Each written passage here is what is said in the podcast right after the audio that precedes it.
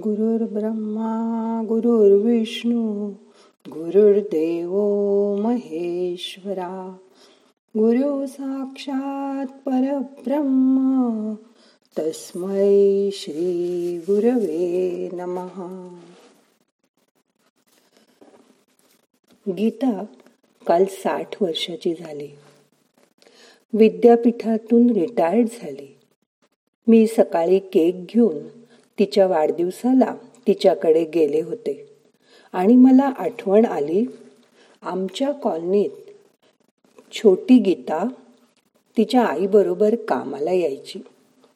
लहानपणी चुणचुणीत काळी सावळी आणि स्मार्ट कुठलंही काम सांगा ते करायला ती तत्पर असायची.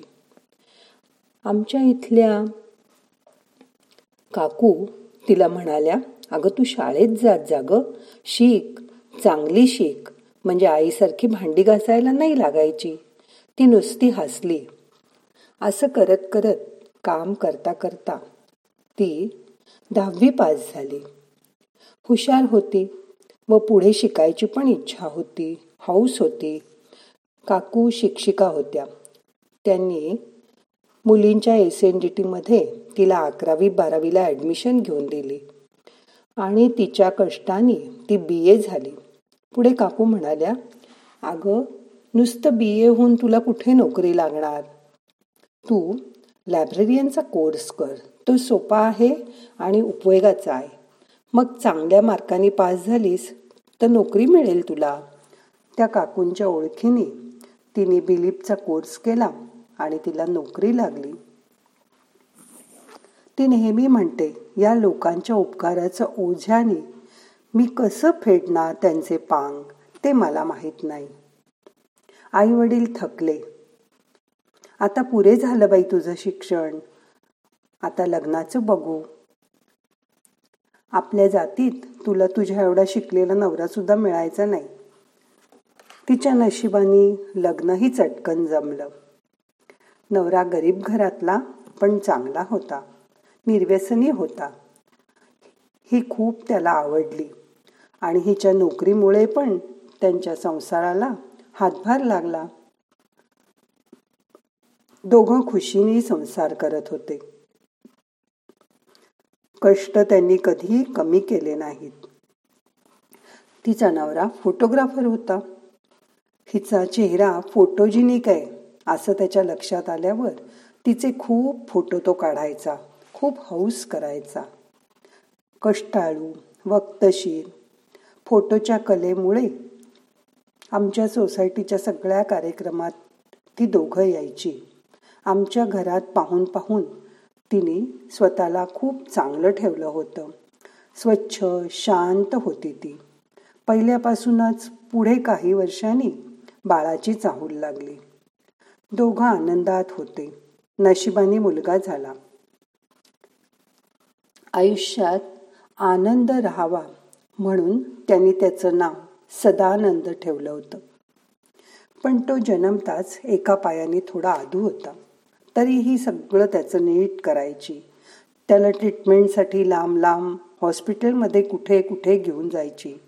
दिवसामाशी तो मोठा व्हायला लागला. शाळेत घालायची पण वेळ आली. ती शाळेतही त्याला नेऊन बसवायची. आणि दोघांपैकी कोणीतरी स्वतः जाऊन त्याला घेऊन यायचे. तोही हुशार होता. आता सगळं चांगलं झा चांगलं सुरू झालं होतं. पण म्हणतात ना कोणाची तरी दृष्ट लागावी तसं झालं.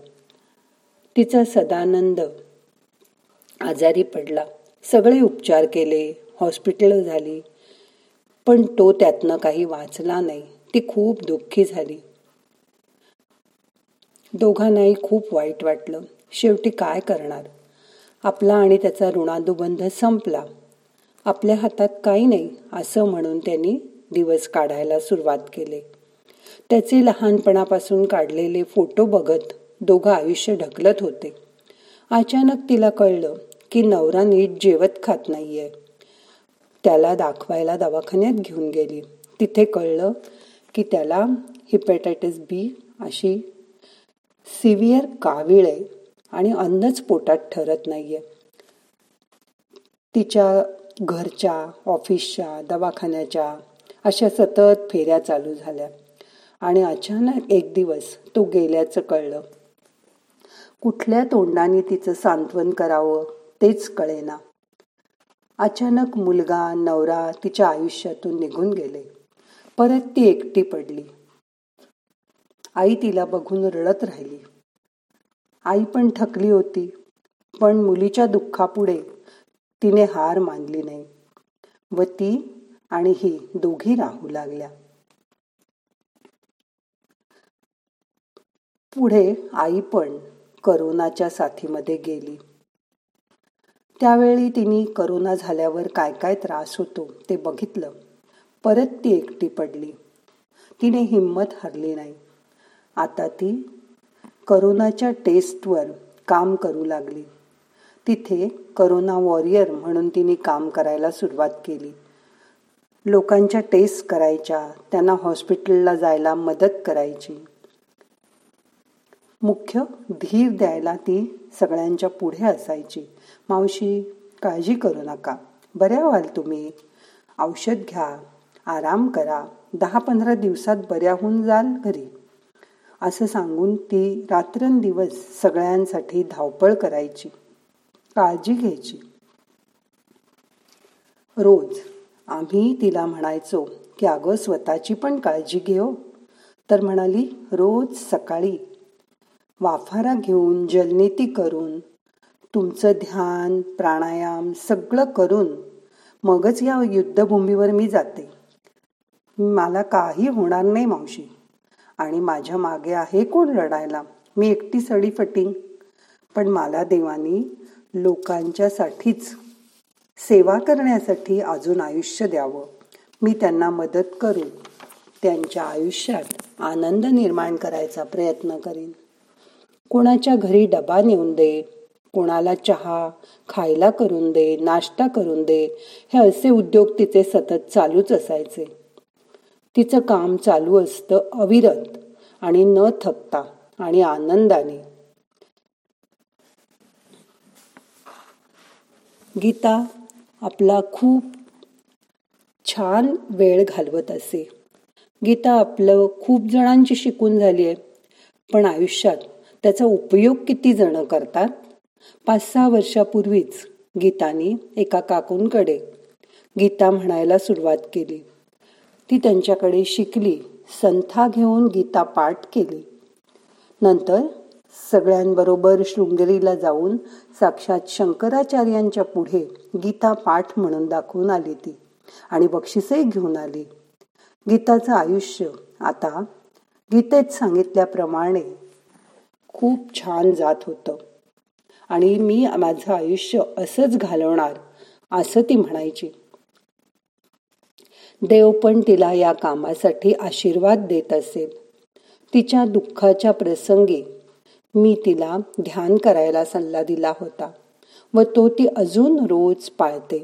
मला म्हणाली माझ्या आयुष्यात ती ध्यानाची वीस मिनटं मला स्वर्गात घेऊन जातात काकू. मग असं जिवंतपणी स्वर्गातील आनंद घेण्याचा आपलाही प्रयत्न आपण का सोडायचा? आपणही असा प्रयत्न करूया. चला तर मग करूया आनंदासाठी ध्यान. हाताची ध्यान मुद्रा करा. हात मांडीवर ठेवा. ताट बसा. डोळे अलगद मिटून घ्या. श्वास घ्या. सोडून द्या. शांत बसा. लक्ष सगळं श्वासाकडे आणा. अकरा वेळा मनातल्या मनात सोहमचा जप करा. श्वास घेताना सो म्हणा सोडताना हम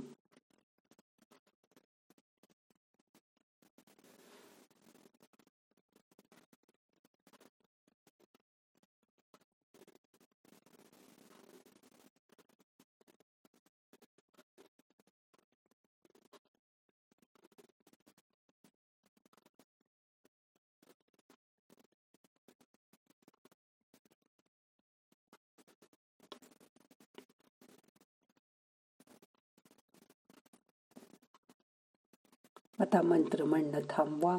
मन शांत करा. शरीर शिथिल करा. जगात ज्याचं कुणी नसतं त्याचा देव पाठीराखा असतो. हे नेहमी लक्षात ठेवा आणि गीताचा संदेश मनात आठवा. मग स्वर्ग तुमच्यापासून दोन बोट सुद्धा लांब नाही. जगी ज्यास कोणी नाही त्यास देवा आहे. हे कायम मनात लक्षात ठेवा. मन शांत करा. रिलॅक्स व्हा. आता यापुढे शांत बसून दहा मिनटं ध्यान करा.